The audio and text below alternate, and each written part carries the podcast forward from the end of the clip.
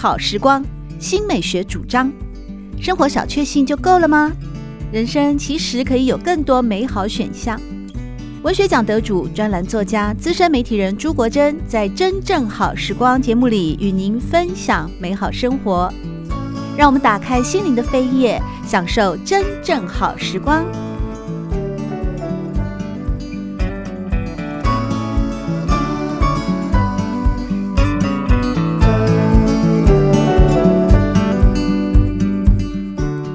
朋友们好。在今天真正好时光的 Podcast 节目里面，是特别制作的一个专题节目，也是为了纪念青年诗人吴岱颖。他是建国中学的国文老师，同时兼任建中诗社的指导老师，另外也是得奖无数的年轻优秀的诗人。但是在六月十九号，因为心肌梗塞，不幸在睡梦中过世了。真正好时光过去曾经访问过吴岱颖，在二零一九年年底的时候，他出版了当时的新诗集，如今也是最后一本诗集的《群像》。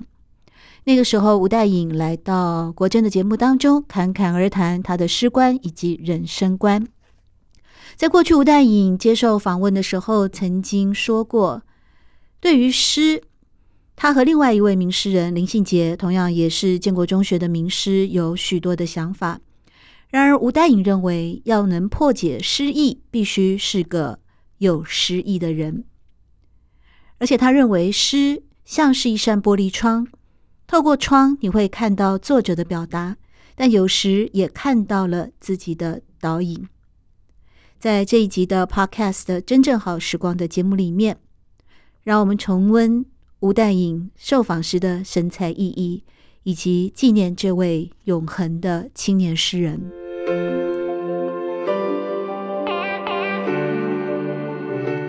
说到这个吴岱隐哦，过去得过非常非常多的新诗奖项，而且他一出手就是第一名。比方说呢，在台湾竞争最激烈、奖金最高，同时也受到最多人重视的、影响力最深远的。林荣三文学奖得到新诗首奖，有四十年历史的时报文学奖也是新诗首奖。如果是当兵的朋友们，或是曾经当过兵的，或是国军眷属，应该也熟知的国军文艺金像奖，在这个部分，吴岱颖得到的是小说首奖。另外还有教育部文艺创作奖的散文首奖，以及花莲文学奖，哇，这太多奖了，讲不完哦。而他现在任教于台北市立的建国中学，是一名非常优秀的老师，也是杰出的诗人。过去出版过诗集《冬之光》《明朗》，另外呢，和另外一位建中的名师林信杰曾经合著散文《找一个解释》以及《更好的生活》。他最新诗集《群像》。出版了，评论家说啊，诗人吴岱隐酝酿十年的诗句啊，终于结晶出书，剔透如灰烬如舍利，而慈悲到底就变成社会学式的原谅了。横越十年生命，精炼出生命日常里的众生相，写少男少女的群像病痛之际与自我的来处，还有那个不伤大雅、无伤你我的魂化自疗。所以，《群像》这本诗集里面到底在说些什么呢？在今天的节目当中，我们就邀请到了诗人吴岱颖亲自来到节目里面，和大家一块儿来聊一聊。当然呢，如果说呃，一定要用一些像诗的形容词来形容这本诗集《群像》的话。或许呢，在他的文案当中所提到的摩挲运命的边缘，感受生命的磨合与磨损，写下诗句，以之为赎，救赎的赎。而事实上，究竟是不是如此？稍后我们就来听这位非常优秀的诗人，呃，据说已经是中年了，但是也是一个美中年，嗯，花美男级的中年诗人吴岱隐。年轻诗人，哎，对，他以前很年轻，从年轻的时候就开始优秀到现在哦。同时，也是建国中学的名师吴代颖来到节目当中，和我们聊一聊他的最新诗集《群像》。代颖，你好。国珍姐好，各位听众朋友大家好。我变国珍姐了，我还以为我们两个同年。好的好的，我就接受了这个尊称国珍姐。呃，还是要改个称呼呢？国珍美眉，国珍美眉是不错的，这样子感觉今天一整天就好心情了。好，哎，阳光明媚的好心情。好，我们现在呢，今天呢，和听众朋友们啊，要来分享的是你的最新诗集《群像》啊这本书。为什么是十年磨一剑呢？而且呢，我今天在节目一开始就跟听众朋友们介绍了，吴岱颖真的很不简单哎，得过非常重要的台湾最重要的两个文学奖——黎荣山文学奖跟时报文学奖，而且都是第一名，一出手就第一名，新诗首奖，连国军文艺金像奖呢，去写个小说跨界了也拿到第一名，教育部文艺创作奖呢又跨界了，散文也拿到第一名，你怎么那么会写？然后呢，这么会写的你，等了十年，以诗。诗人当初以诗人的万丈光芒想要文坛的你，竟然十年之后才磨一剑。哎，这个提问一开始会不会有点感伤的感觉？其实不会耶，因为、嗯、呃，身为建中的国文老师，我觉得本业 就是毁人不倦嘛。对对对，摧毁人，非常的勤奋呢。嗯，对啊，呃，我我觉得生活。然后工作，特别是教育教书这个工作，让我找到蛮大的心灵寄托。我觉得如何去成就一个人，如何把这个理念呃传递出去啊？那我其实基本上很多生活的感受，在教书的过程中，已经用言语的方式。呃，透过解读文章，透过阅读这些文本，我觉得都都已经有的听众了。所以，呃，写诗后来啊，写诗这件事情是要把心里面比较幽微的、私密的、呃，更深刻的东西讲出来，那就你会有一个筛选的过程。嗯，就因此，呃，当一些小的心得，一些。呃，琐碎的事情能够提提出或引发这一种感悟的，我觉得比较，我就比较少把它落在文字上面。这代表你过去十年都很正能量的意思吗？啊，不然这个诗集里面有一些负能量的东西啊，就在里面了。呃，其实我看完整本诗集啊，群像啊，我还是不得不佩服，真的，我们的吴岱颖啊，那个诗人的这种光芒啊，宝刀未老，就是在这个整个分成了有五个集，四到五集，四集啊，有四个 part，四个章节的一个群像这本综合的诗集里面，处处还是可以看到的那种天然的大斧去挥的那种。那种痕迹啊，那种天然的艺术品，但也可以看到它很细微的、幽冥的去挑雕琢一个内在的很深层的情感。不过呢，我觉得啊，如果说我们先不从呃诗的文本啊来跟大家做赏析的话，对于《群像》这本书，除了一开始吴岱颖呢的作者写了待序，你后面写了《群像后记》啊，我觉得也写得非常精彩。特别是你呢，呃，你你在这个后记里面有提到的，也是跟你刚刚跟大家讲的一样嘛？你说你觉得自己已经老到没有办法真的生气了，是是吗？是，你要问是怎么回事，是不是？对，就是为什么会在群像的后记里面呢？然后说自己伪装文青或是愤青，从来都不是你的强项。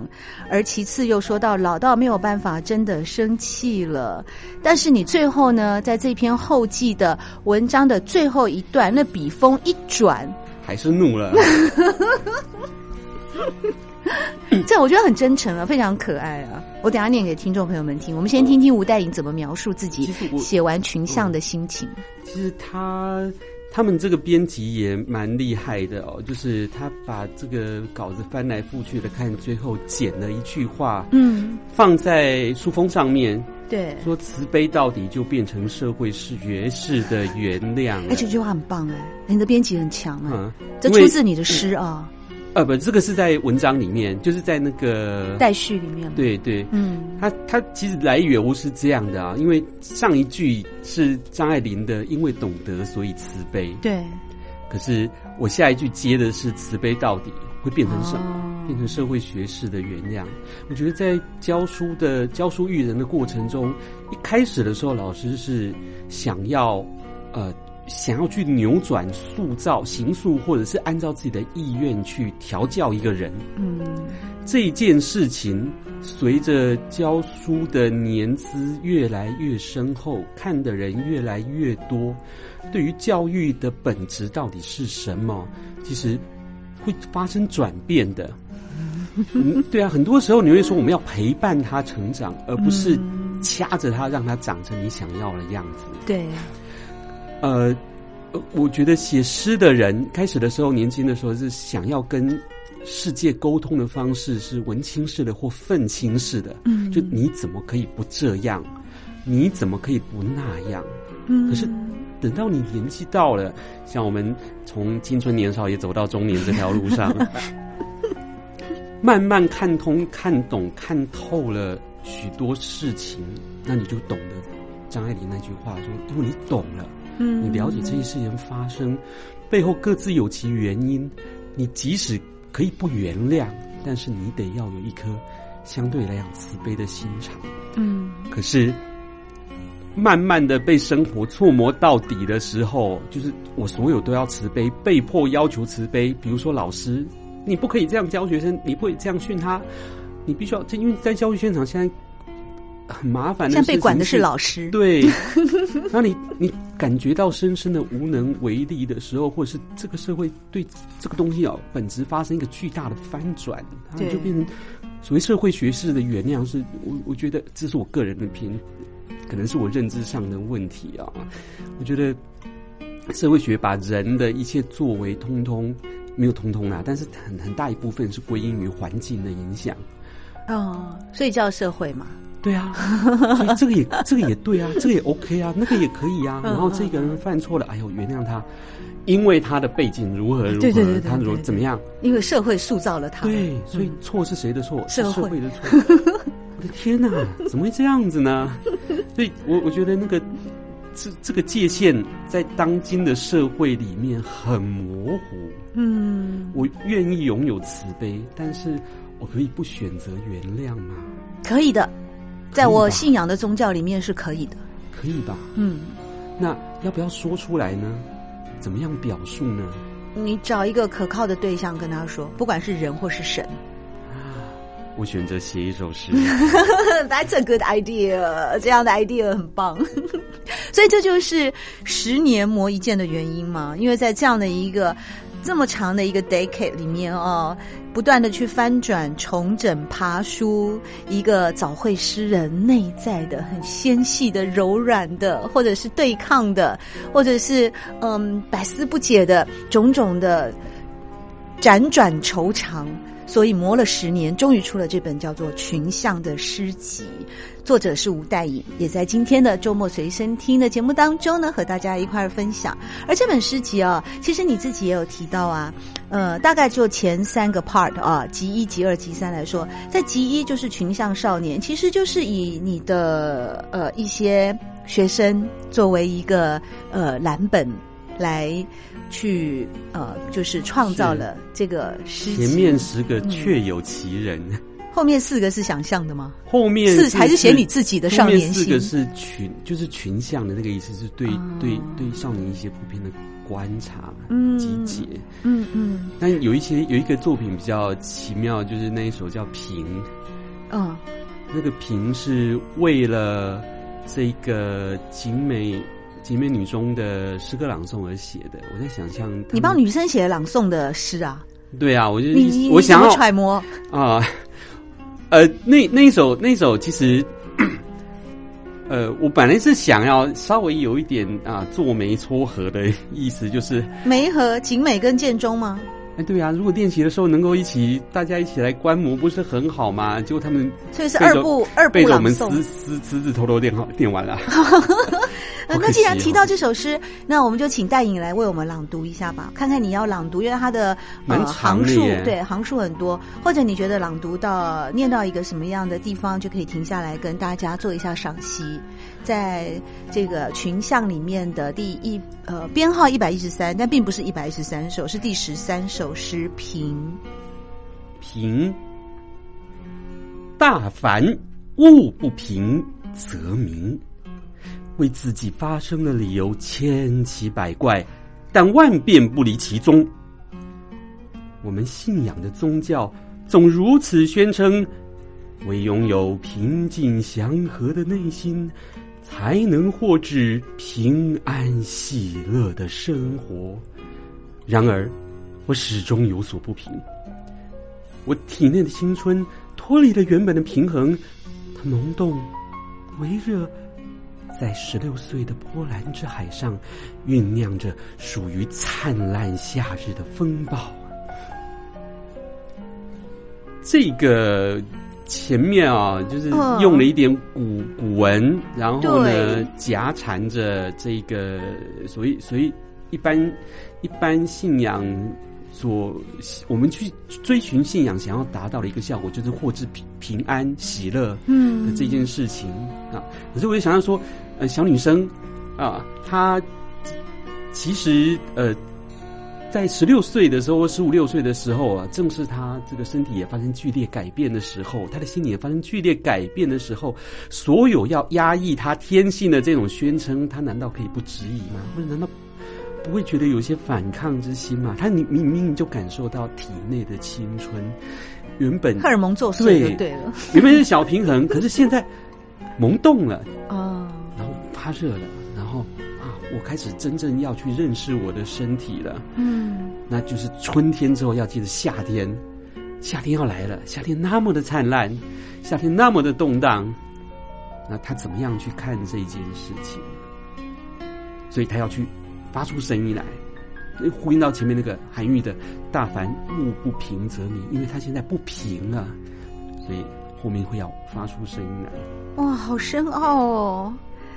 这整个的一种辐射性好强烈哦，难怪你这首诗后面就会接着说，酝酿着属于灿烂夏日的风暴，思想的巨浪汹然涌至，袭击肉体的岛屿。其实我觉得这里面，如果你这样子一一跟大家呃分析了以后啊，我就发现后面写的也其实也是一种身体的启蒙了哦。是啊，是啊，是啊。其实还有呃，后面再多一点好了，再多念一点好了啊。上一波造山运动的傲人成果，如今正遭遇严峻的挑战，而我百思不得其解，要怎样的力量才能在暗中改造这片平坦的母土？变平原为峰峦，化坦荡的沙漠成为充满密印与繁花之幽谷，并召唤眼神和其男性的神明安居于此，宣扬其粉饰太平的教义。大道之行也，天下为公。哎，这里面就写的非常的，还要念吗？这 哈哈。我我这这里面就是觉得青涩起来了。哎，不是我，我觉得身体这个是要积极积极面对的，女性要坦然面对的。对，她她其实这边发生了一个女性本主体意识的萌生，然后她也意识到自己是被观看的对象。嗯，所以召唤眼神，眼神是什么？然后每个人就盯着，哎呦。你长大喽，成熟喽，然后你就说：“哎呀，真是不要脸！”这个 就是雅璇那个正正经经看一名女子走走呃经过之必要。那我就觉得，我就觉得在这里面，呃，当然是用一个比较隐喻跟各种多重、多重、多层次象征的这个方式去讲说，这个社会对女性的一种无形的清理。但现在也反过来，大家都在讲小鲜肉、小鲜肉，其实都一样啊。这里面有一个物化的过程，对，但是他还要粉饰太平说。我这边扭曲的那个句子的意思，大道之行也，天下为公，本来是指那个公有的，但是在这个字义上面玩，对对对，那是我的启蒙书哎。但是玩一下这个事情，就是大道之行也，天下是男人的，嗯，以男性为中心的。哎、哦，你们诗人好会猜字哦，你们对于文字超敏感。我从三岁开始念“大道之行也，天下为公”。我从来，我到五十三岁，我才认识到“大道之行也，天下为公”那个“公”的另外一个意涵。对啊，所以被你这样子一 一一变化出来的另外一种意涵，五十年以后我才认识到。给你拍拍手，嗯、太厉害了！谢谢谢谢。那个，所以底下讲说，所以他他觉得不开心了。嗯，他觉得这不对啊，因为我不公，我不是公的。嗯，我是女性，我是。母性的，然后她这个女性的有各种各样的特征，嗯嗯，啊，她的生活习惯什么，到底是社会形塑还是本来拥有的？到底呢，这个是应该被公平承认或体认的，还是要在这个社会男性的社会里面去给予负面的评价？嗯，我后面大概在他在不断的去翻转、去思考这个问题，然后要把这个女性，呃。就是不应该用歧视的眼光或者是什么去去去予以予以予以压抑的那种天性，呃，把它自然的发挥出来。嗯，之前呢、哦，这个前面有一段时间哦，这个网络上流传的什么那个呃很很大男性的。那个叫叫母猪教的东西，那个内容非常难听，我就不要说了哦。在网络上引起激烈的论战论争，然后有许许多多的男性网友或者是文青愤青啊，加入这个论争，然后畅谈其对于这个这个女性的本然的歧视，叫仇厌女情节，嗯嗯，仇女情结，我就觉得哇，你可以缺乏自省到这个地步，然后可以这么。坦然的说出来，完全没有一种这不对劲的思维，我就觉得这这太怪了。所以，我们识人吴岱隐呢，其实对这个社会，虽然他说已经老到没有办法真的生气了，但其实对这个社会还是有很多想法。嗯，我觉得不原谅啊，有想法，没有生气，但是还是有一些。想法存在这里面，我觉得啊，岱隐真的太厉害。这个平这首诗啊，名字这么平，就是这个名字很简，这个这首诗的片名这么简单，就是一个平平安安的平，平平顺顺的平。然而，你从一个平的概念里面去衍生出来了这么丰富的、这么多重的隐喻，这么丰富的内涵，甚至古今做对照，从。物不平则鸣，到《礼运大同篇》这样子，不断的在一些古典的素材里面，跟现代的素材里面，男性、女性的阶级的、呃性别的、身体的，不断的去交叉运用，然后让这首命名为“平”的诗，其实一点都不平。我觉得太厉害！你光是分析一首诗，我觉得你这样的一首诗，如果要我来完成，我大概十年就一首。难怪你十年一本。然后就是你是一出手就拿了手奖啊！不用讲了，那个 那个是一个神机。你是跨界来玩一会儿，就把我们这边眼巴巴想要的东西全都捞走了。你还不是跨界来玩一个小说奖跟散文奖？然后你的就是也眼巴巴把我们。所以我要说的就是啊，其实吴岱颖呢，哦，这位非常非常优秀，得过很多文学奖的诗人，目前也是建国中学的名师的吴岱颖，在他的最新的诗集《群像》里面啊，其实每一首诗都是像平这样子的出手，也就是说呢，我看完完了以后，我真的觉得，我你的每一首诗其实都有那个得到文学奖的那样子精炼的那样子铸铸造过的那种完美的呈现，也难怪是他要相隔十年之后啊，才能够把生活当中，诚如一开始岱隐跟大家提到的，有些事情，有些很幽微的，就是要沉淀以后再去思考，再去。淬炼出来成为诗句，要不然其实很多很多的事情，他因为在学校上课的时候，都把它给用语言说出来了。那读这本群像的诗集呢，其实我们看到的正是吴岱颖老师的一种文字炼金术。